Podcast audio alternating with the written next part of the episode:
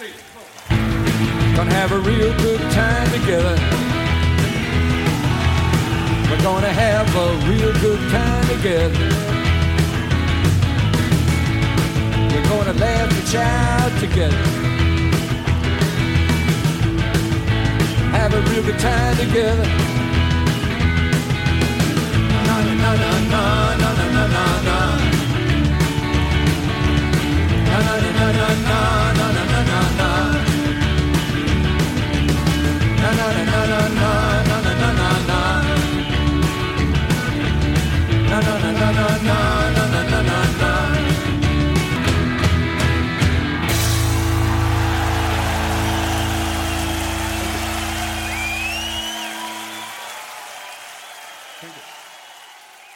Welcome back to Jokermen podcast, folks. Uh, Ian here, and we are, you know, we're we're coming in close uh, for uh, a wrap up on our journey with John and Lou and the Velvets, and uh, you know, want to try to get in all the little extra morsels that we can here before we close the book. Not saying we can't come back to this again in the future, but you know, want to flesh this out as much as we can.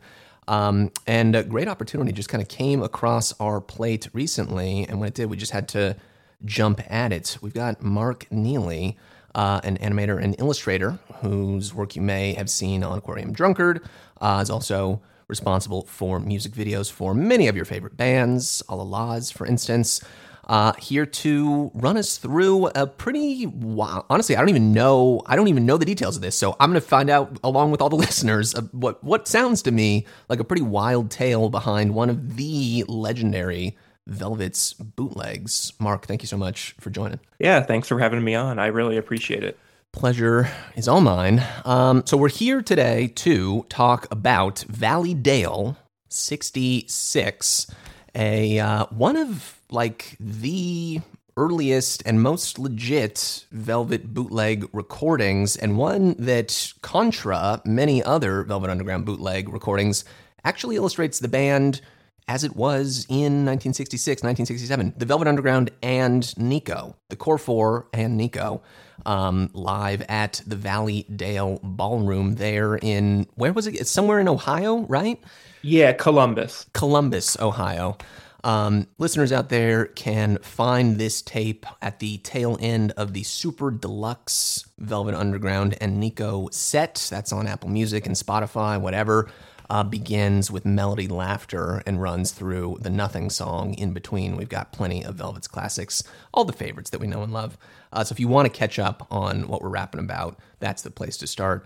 Um, but Mark, please, I, from what I understand, so you have spoken with the guy I'm assuming it's a guy, whoever that made the tape that we can actually hear all these years later. Yeah, that's correct. And this was something, I guess, like a lot of great projects that um, just came about kind of randomly. Um, it sort of fell in my lap. Back in 2019, I'll, I'll try not to go too far into the local side here and please take it take well, it where it goes. That's what a podcast is for. Well, um, I I live in Cincinnati, Ohio, and in 2019, I did this um, research project slash uh, retrospective of an old underground newspaper uh, that was published here called the Independent Eye, and uh, that's kind of out there and digitized now if anyone searches for it.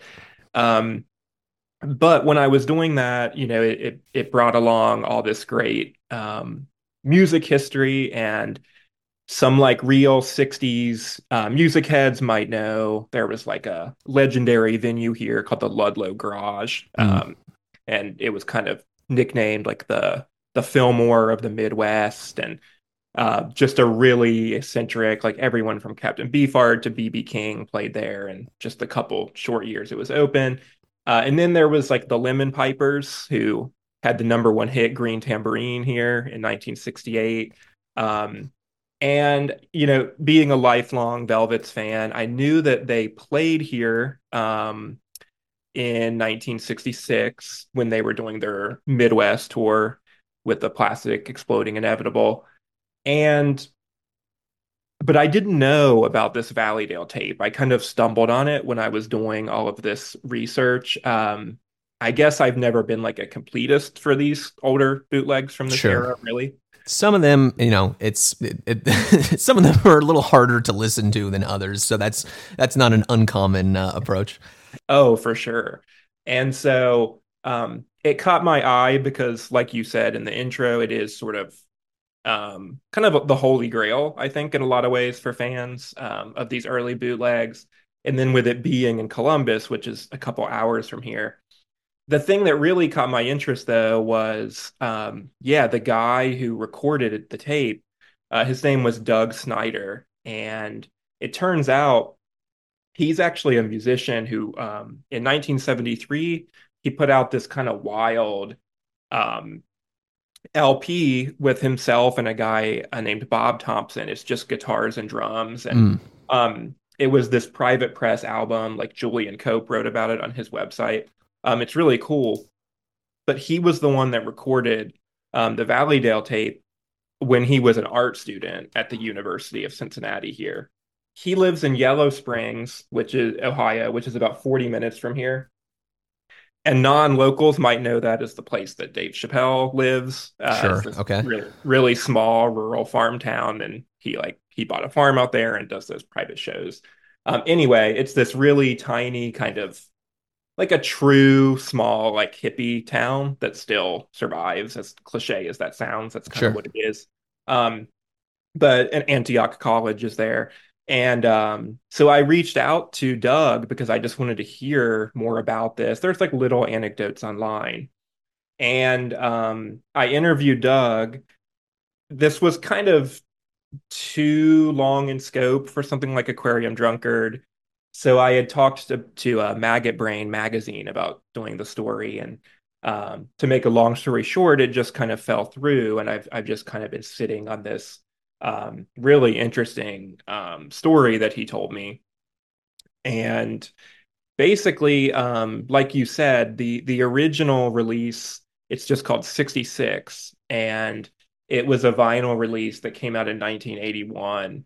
Um, it's kind of a, a cool cover. It's just kind of like white, and it's got these four squares with this blonde woman dancing in mm. each one. And you would think it's Nico um, if you just look at it and it turns out that it, it's uh, the wife of the uh, the guy who financed the the tape, whose name was Bernd. Oh uh, shit!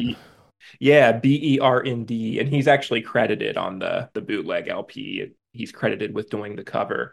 Um, it really does yeah. look like Nico. I'm, I'm looking at it again here. Like it's she's kind of like in shadow, and like you can see half her face in some of these pictures. That it seems very much like they were going for like this is Nico. It isn't actually Nico, but we want you to think it's Nico unless you really know.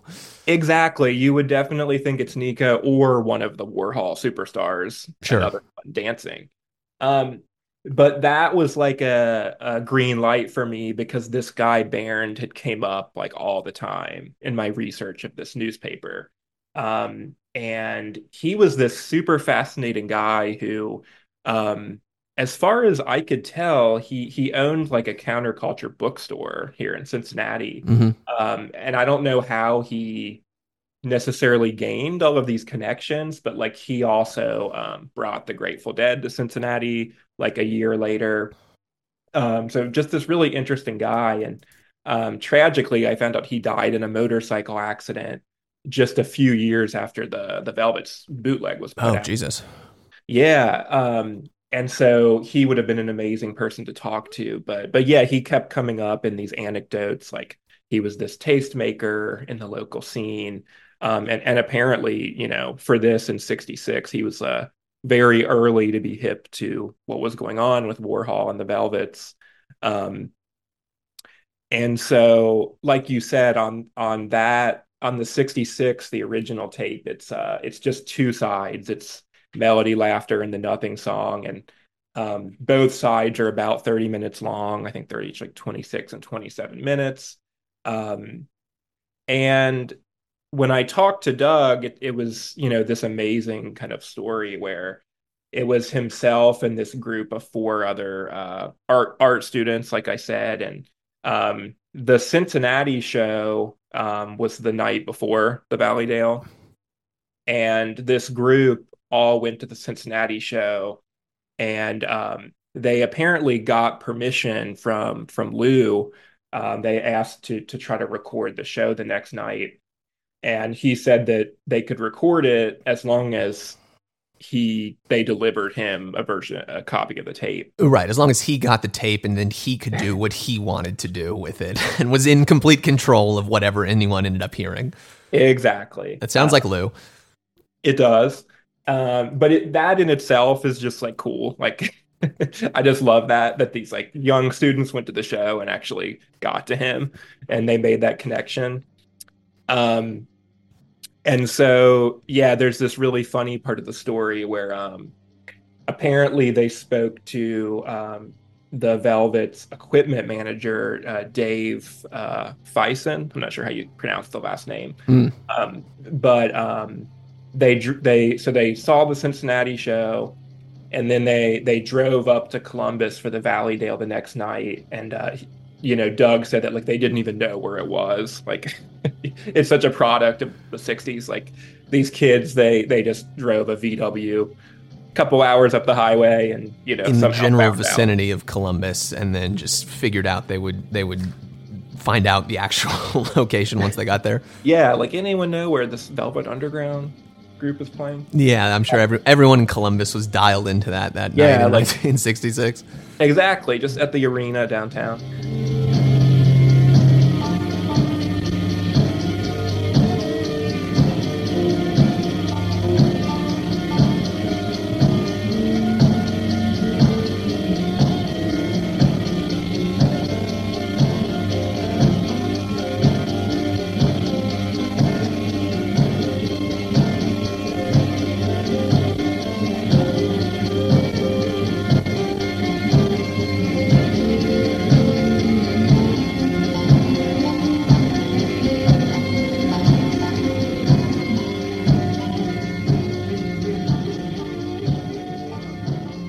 So they the the Dave Faison guy um, really helped them when they got there. He like provided extension cords, and um, one of the members of the group it, it wasn't Doug himself. Um, it was it was another guy. Um, he actually had this uh, you know really kind of primitive early cassette recorder. Uh, and I'm not like a recording gear person, so I can't really say sure. much about what it was, but um, so they they um, recorded the show, and you know it. He was telling me that they were like afraid to play the tape back, like they just had no idea how it was going to sound. Yeah, to see what they actually got. Exactly, and um, the tape is, to your point, like I think your mileage may vary depending on what you get out of listening to these early bootlegs. It's yeah. Uh, it's not that the sound quality is like um way better than a lot of the other ones I wouldn't say. Um but it just it, I think there's enough there to make it like really solid. Like totally. You, yeah, um to the point where um we can talk about this later, but um it did end up on a bunch of future releases. Um some official, some not. Um, but you know where the story like really um, really takes like an interesting um, turn is this same group of kids basically who recorded it. Um, a couple months later it was uh, christmas break from college and um, they drove up to new york city um, stayed at the chelsea hotel. Wow and they actually this is probably like the funniest um, anecdote. They actually just called warhol's factory and asked for warhol and he said this is andy.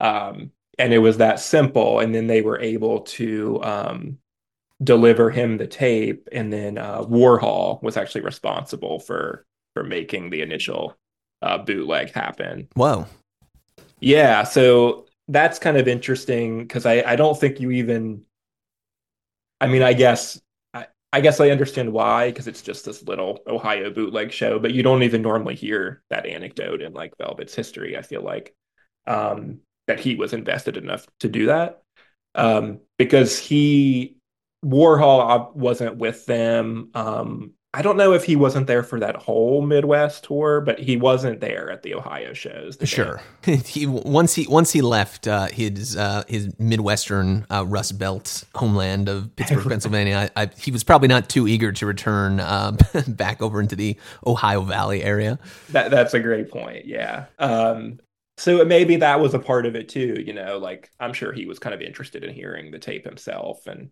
you know what what was going on at these uh, these EPI shows in um, places like Columbus and Cincinnati, Ohio. But um, so um, yeah, so so Warhol received the tape and and made the copy, and um, so yeah, the the the bootleg then kind of um, had this strange life of its own, where it over the years it it splintered out into um, like I said, all these different official and not so official releases. And you you had um, noted it's on the it's on the, the I guess it was the 45th anniversary yeah, of the yeah. first album. And then um, there was this there was actually this really interesting um, Japanese CD pressing in the 90s called Get Back. And um, for that, uh, they actually got a quote from John Cale that's on the back of the CD about playing the Columbus show. And he kind of joked how, like, yeah, we played this show in the middle of all these people talking the whole time. Um, and then there were um, there were a few others. It was almost kind of hard to keep track onto where um, some of the sometimes it was individual songs would uh, would appear on stuff. And um, when I was actually brushing up on all this in preparation for this, I saw there was actually just a couple years ago there was like another 2 LP bootleg put out by the uh, Velvet Underground Appreciation Society, which uh yeah, is that the one with like the green cover, right? Yes. Yeah, yeah, that's the one that I think if to the extent that anyone is familiar with one of these bootlegs today, like that's probably the one that's easiest to kind of come across around, you know, these parts. Yeah, definitely. And um and you know i i don't remember all the details but it was interesting talking to doug snyder because like um it was sort of this like playing hot potato situation with the master tape where like sometimes he would be contacted by you know the record companies to source it and other times he wasn't. And like people would ask him questions like hey like what what um what are these songs sourced from? And he's like i don't know. Like no one contacted me about it. So Sure. I do know on um, that Japanese pressing called Get Back, um, where it all. The other cool thing about that is it has some of his um, photos that he took of the show, and I, I shared some of these with you before, but th- that was like amazing. Like Yeah, those just- pictures are wild. Uh, we'll make sure to put those up along with this episode when it rolls out. But yeah, like that's that's worth the price of admission alone. Just those kind of shots, man. Absolutely, yeah. So so Snyder took, and those those I think were actually from the Cincinnati show the night before Valley. Sure.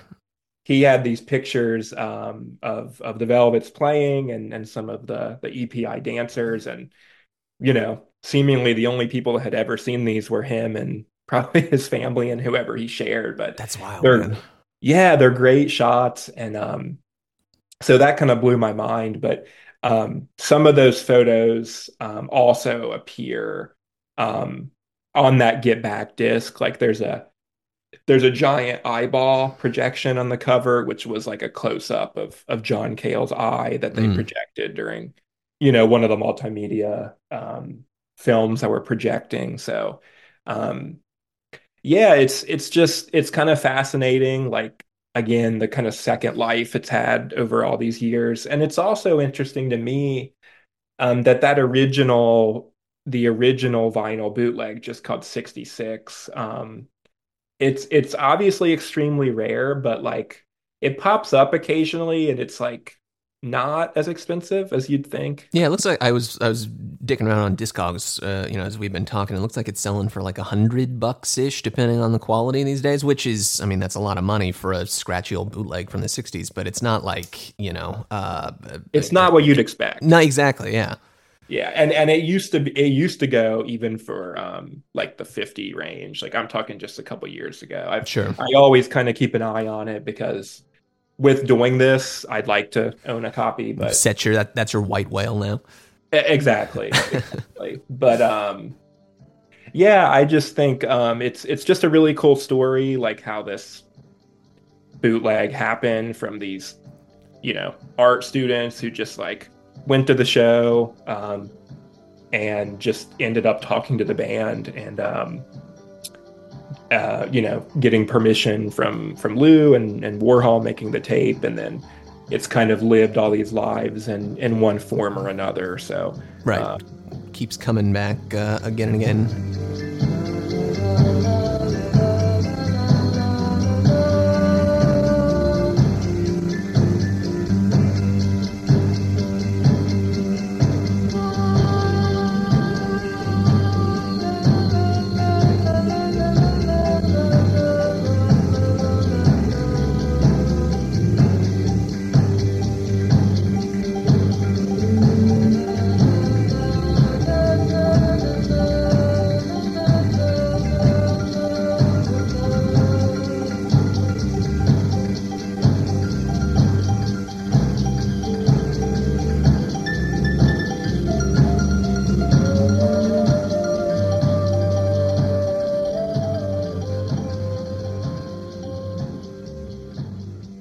It, it it's wild, you know, that like that something so significant to you know people like us here many all these years later is ultimately just the product of like some you know shithead kids that were like bored in Ohio and like had nothing Yeah. better to do with their time than just like going to try to tape a show from a band that didn't have any records out at this time. This was still like six months, almost a year before the first Velvet's record even came out.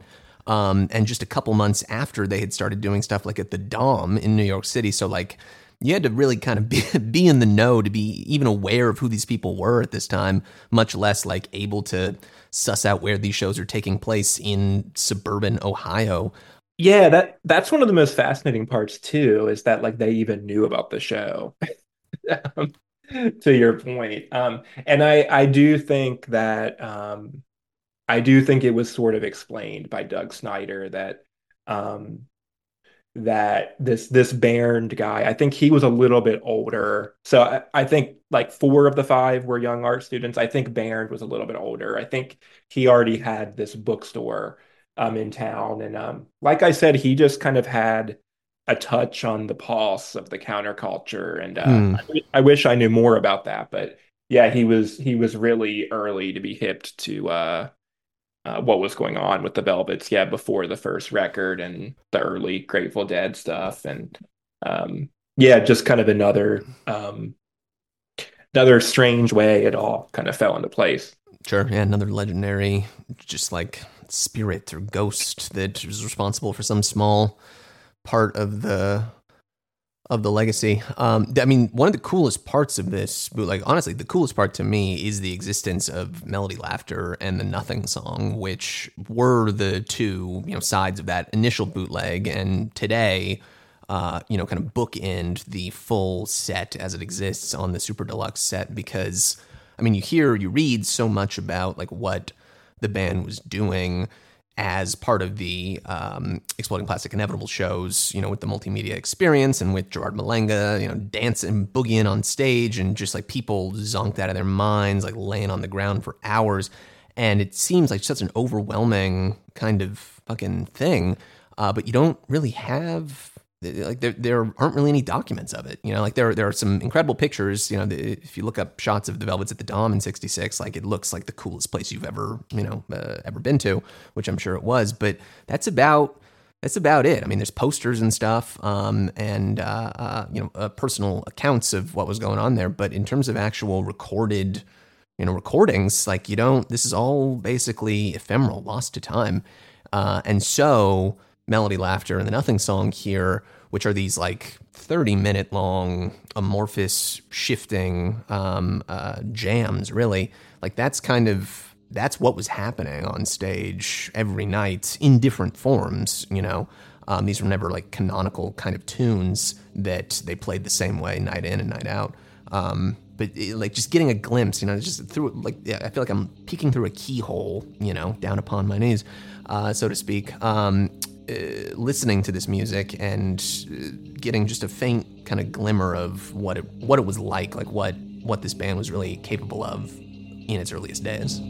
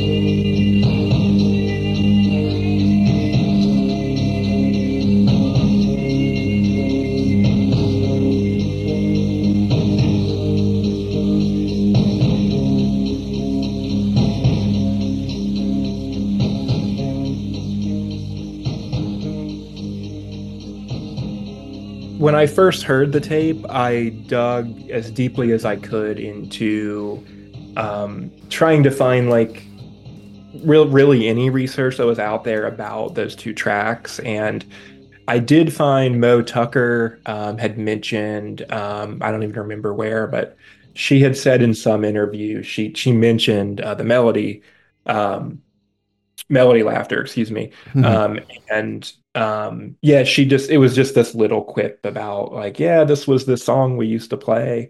Um and that was kind of it but yeah i think that um it's uh it's a very um you know you probably described it best. It's a it's a very improvisational um long piece that's um just kind of a a freak out um, with a lot of droning and all that good stuff. And um, but I think those two are probably like the most eye-opening takeaways of listening to the Valleydale tape and any of its iterations. Um, you know, the other stuff you get a good run of uh, most of the first album, but they're not drastically different than those songs that you hear on any of those early right. um, bootlegs. Um, like they're really good. Um, I enjoy listening to them, like compared to others I've heard. Um, but yeah, it's uh, those two are kind of I think like this is kind of the document. I think if you if you want to explore that and extrapolate however much you can out of it, which uh, good luck doing so. But uh, yeah, it, like you said, it that's kind of the most fascinating part of the the document is those two like long pieces that that really um, you can really examine like what was going on at these you know 1966 uh, shows of this era. Totally. Yeah because i mean by the time you get to the end of the end of the run of the velvets which is just a scant four years later at this point you know the band is kaput uh, less than four years after this tape uh, takes place. This is like november 66 and you know lou quit the band i think in august 70 um, mm. it, you know, by the time you get to the end of that run, there are I mean, there's tons of tapes, um, and, and there have been for quite some time uh, in varying quality and in varying quantity from from different uh, points of time. But uh, you know, like that Matrix uh, sessions set that came out a few years ago. At this point, like that is like uh, almost crystal clear, pristine. Uh, recordings of just these extraordinary San Francisco shows from '69 when they were a tight four-piece rock song band you know, right. Lou, Doug, Yule, um, Sterling, and Moe, and um, and so you you know you get uh, you, there's the, the, historical ledger is almost kind of biased in favor of what the Velvet Underground would go on to become. Uh, right. Uh, just based on the number of tapes that exist, right? Even though obviously so much of the legend is based on what the Velvet Underground were at the beginning. Um, and you know, you they they even end up evolving very quickly away from what they're doing at this point on the on the Valleydale tape in like 67, 68, for instance.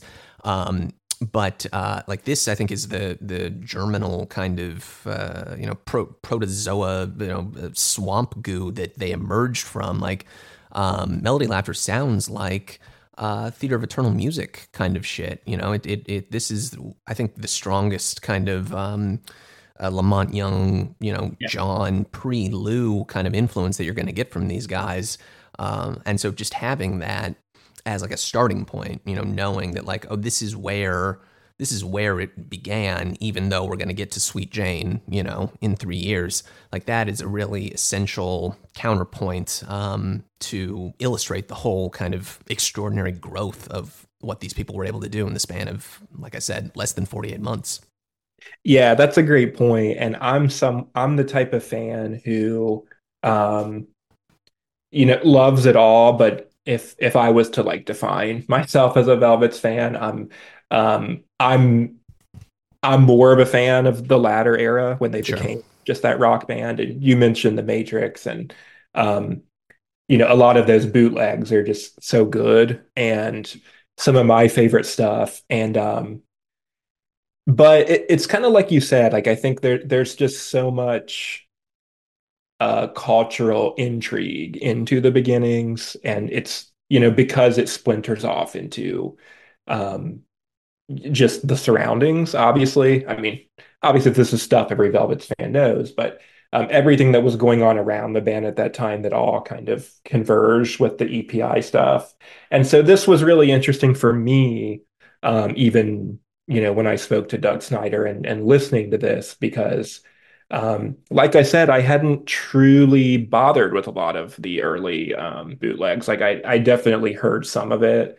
Um, but I, I think it's interesting too to like dig into this stuff. If you're someone like me, if you, um, you know, I think everyone loves the first album, but you know, if you're someone who sort of have been a fan for a really long time and now you sort of uh, default to the I'm just saying the latter era. Um, it's it's worth diving into this for sure.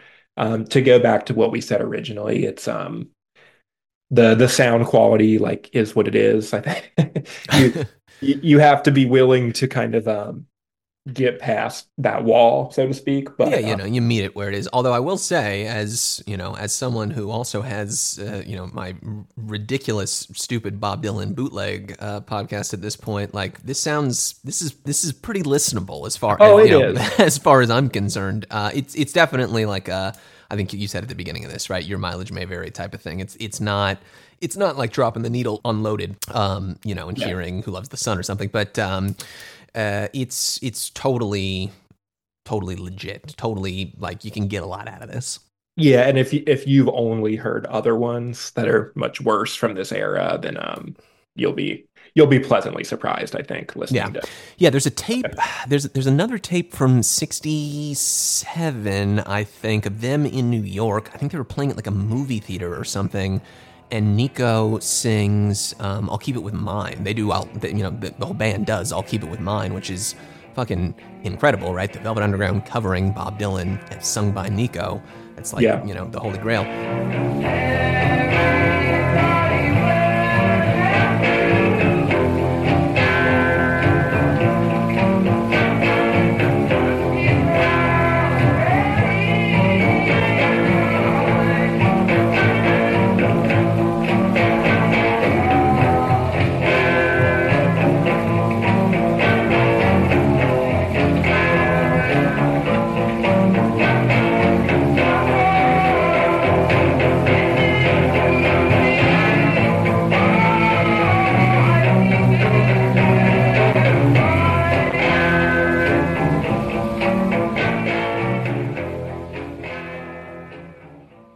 It sounds like it's being recorded, uh, you know, through a garbage can. Basically, it's it's like it, it, that that type of tape exists as like a historical curiosity, just like a holy shit. Can you even imagine? Can you even believe that this happened? And and isn't it cool that you can hear the faintest echo of what it was like to be in the room that night?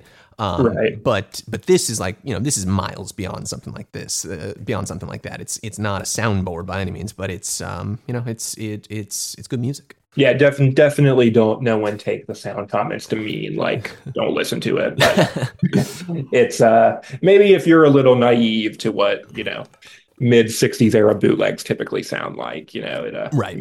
might just be slightly challenging at first, but uh, but I think it even like you know, uh, like you were saying, the the the catalog songs, you know, the songs we all know and love, "Femme Fatale," "Black Angel's Death Song," "Heroin."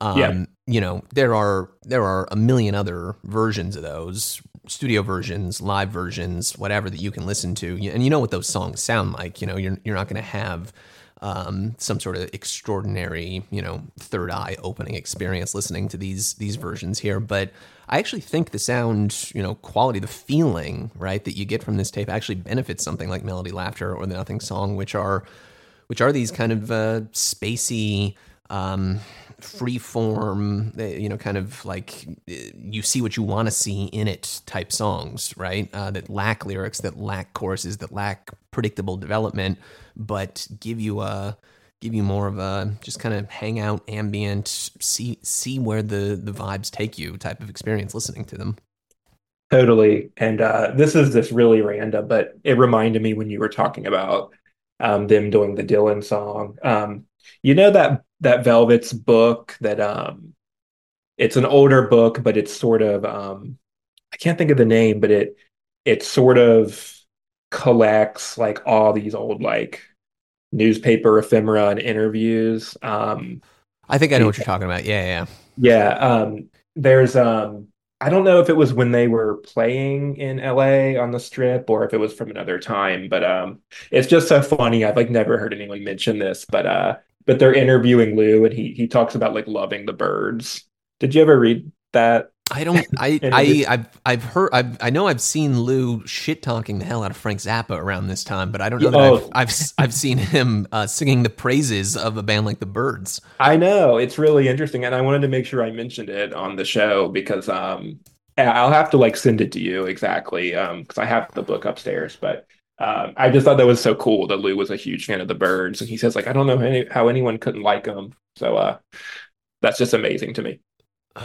Yeah, I'm looking at this right now. Uh, I just like everybody. I don't like to say bad things about people. I've seen Hendrix jam, and when he's jamming, he's really lovely, a good guitar player. And I understand that Eric Clapton did the guitar thing on Sour Milk Sea. I'm not sure I enjoy the groups they're in. I'm not sure I enjoy blues guitar playing. Well, uh, in fact, I'm sure I don't. Uh, I think Jim McGuinn is a very good guitar player, really exciting. You know, to this day, no one has done a better solo than Eight Miles High. I mean, people should really support the Byrds. The Byrds are divine. Wow, sick. Uh, No, I know, and like I don't know if it's because I'm like a huge Byrds fan and burritos and like everything involving them, but Oh, um, that's yeah. I mean, we haven't really uncovered that corner of uh, the, this world on, on the program before, but that whole that whole little nook, you know, like late '60s into early '70s, Los Angeles, you know, kind of stoned out uh, country Yeah. rock. That's uh, incredible stuff. but yeah, I, I just I think it's cool because um like you said, like we know about them like hating the um hating uh, Zappa and the Mothers mother of who they played Dimension. with, and and vice versa, and then um like Moe talking about like oh we were like the antithesis of like the the hippie movement and all this stuff, and uh I just thought it was kind of amazing that Lou was singing the praises of the Byrds. So yeah, absolutely. I mean, that's the story that is that's told, right? Is like it um fucking eh, there's this this very conscious kind of counterpoint to uh or between the Velvets and the New York scene and yeah, Zappa and the Dead and any other, you know, kind of active West Coast band at the same time. You know, there's that quote from Mary Woronov, I think, in one of the books um, that I think this was in um, maybe Will Hermes' new book. Uh, what'd she say? Um, uh, the Lou Reed book. yeah, Right. exactly. Yeah, Mar- yeah. Mary Woronov said we were on amphetamine, and they, someone on, um, you know, just they being the West Coasters, they were on acid. They were so slow to speak with these wide open eyes. Oh wow! So into their vibrations. We spoke in rapid machine gun fire about books and paintings and movies. They were into free and the American Indian and going back to the land and trying to be some kind of true, authentic person. We could not have cared less about that. They were homophobic. We were homosexual. They're women. They were these big, round titted girls. You would say hello to them and they would just flop down on the bed and fuck you. We, we liked sexual tension, S&M, not fucking.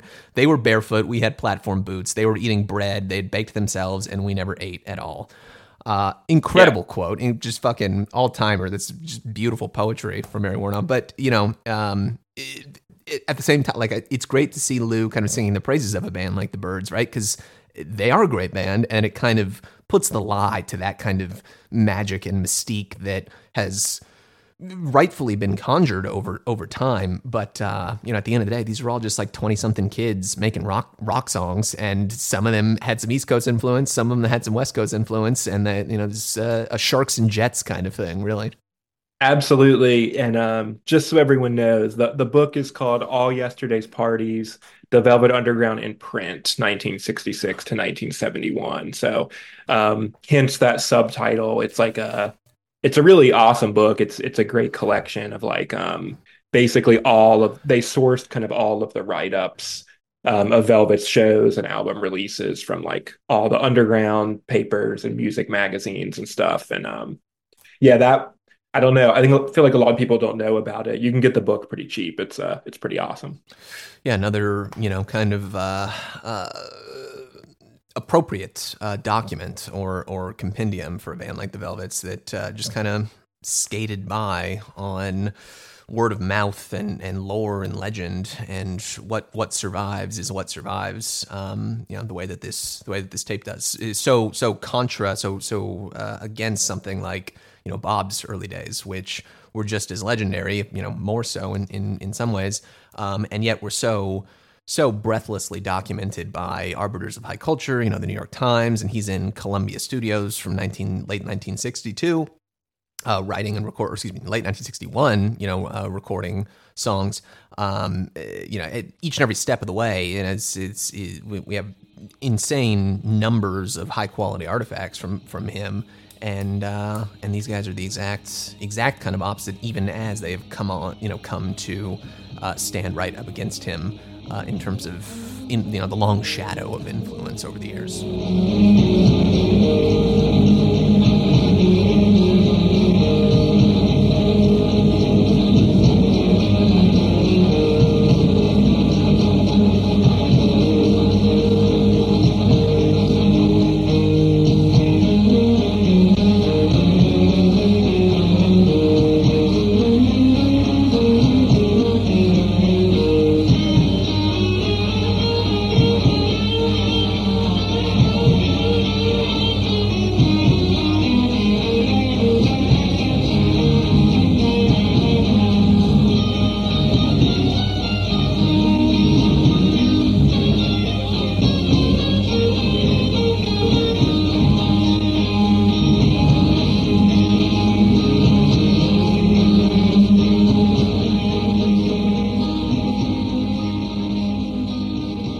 Guess in a way too that kind of ties together that um, mentioning that book because uh, this all kind of started, you know, investigating an old um, underground paper, and um, obviously that was a format um, in this era that is so sort of underrepresented because you know this they were like made on thin newsprint, and if they weren't taken care of, they literally the paper disintegrated. Just disintegrate, time. yeah, exactly. Yeah, and so what's great is um, you know we we do have some surviving digital archives. That's what we did. I worked with a local library to um, digitize everything, and there's a few I know like open source um, archives. Uh, people know of the big ones, you know, like you think of um, the East Village Other in New York, and then obviously the psychedelic papers in in directly in Haight Ashbury and um, various parts of the West Coast. But you know, there was like hundreds, like because with Vietnam being this through line for everybody and these new left politics, like they were um, they were in small rural towns in the Midwest and literally everywhere. So um, yeah, there, there's so much like interesting stuff to get plucked out of there. Um, even like you know um, the classic like newspaper like advert for the white light white heat you know with that great like quote um of um you know like come enter the the world of the velvet i can't remember what the quote is but um i'm sure a lot of people have seen that. It's really brilliant. Um but yeah like when we think about the velvets unlike someone like dylan like you almost think that stuff like didn't exist. Like like you know were these albums like advertised and like trade magazines and newspapers, and um, they weren't on the same scale, but like stuff like that does exist out there. So um, if you're like someone really into to research and just like digging into stuff you like, like I am, um, yeah, so so much good stuff came out of there, and uh, that's why books like that are so important. Totally. And tapes like uh like the Valleydale Ballroom tape, it's you know, you gotta put you gotta put in the work a little. You just gotta do a little lead work here. Although even, you know, at this point you, you we've got a cleaned up and relatively hi fi transfer of this tape available on fucking Spotify. So uh, you don't even have to put in too much legwork uh, at this Yeah. uh, at this point. You know, just uh, head down to the bottom of the super deluxe set and give it a spin. Absolutely. And and one more thing, uh, I mentioned that Doug Snyder, um, who has the master tape, who I interviewed, I mentioned that he um, put out this album. It's called Daily Dance. I suggest if you haven't heard it, um, check it out. It's he described it as being influenced by um, the Velvets and uh, Sonny Sharrock, the great free jazz guitarist. Mm.